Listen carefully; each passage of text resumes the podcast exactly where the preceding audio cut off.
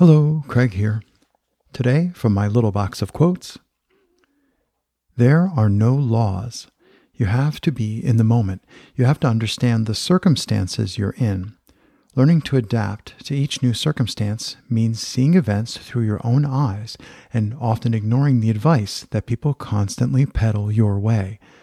It means that ultimately you must throw out the laws that others preach and the books they write to tell you what to do and the sage advice of the elder.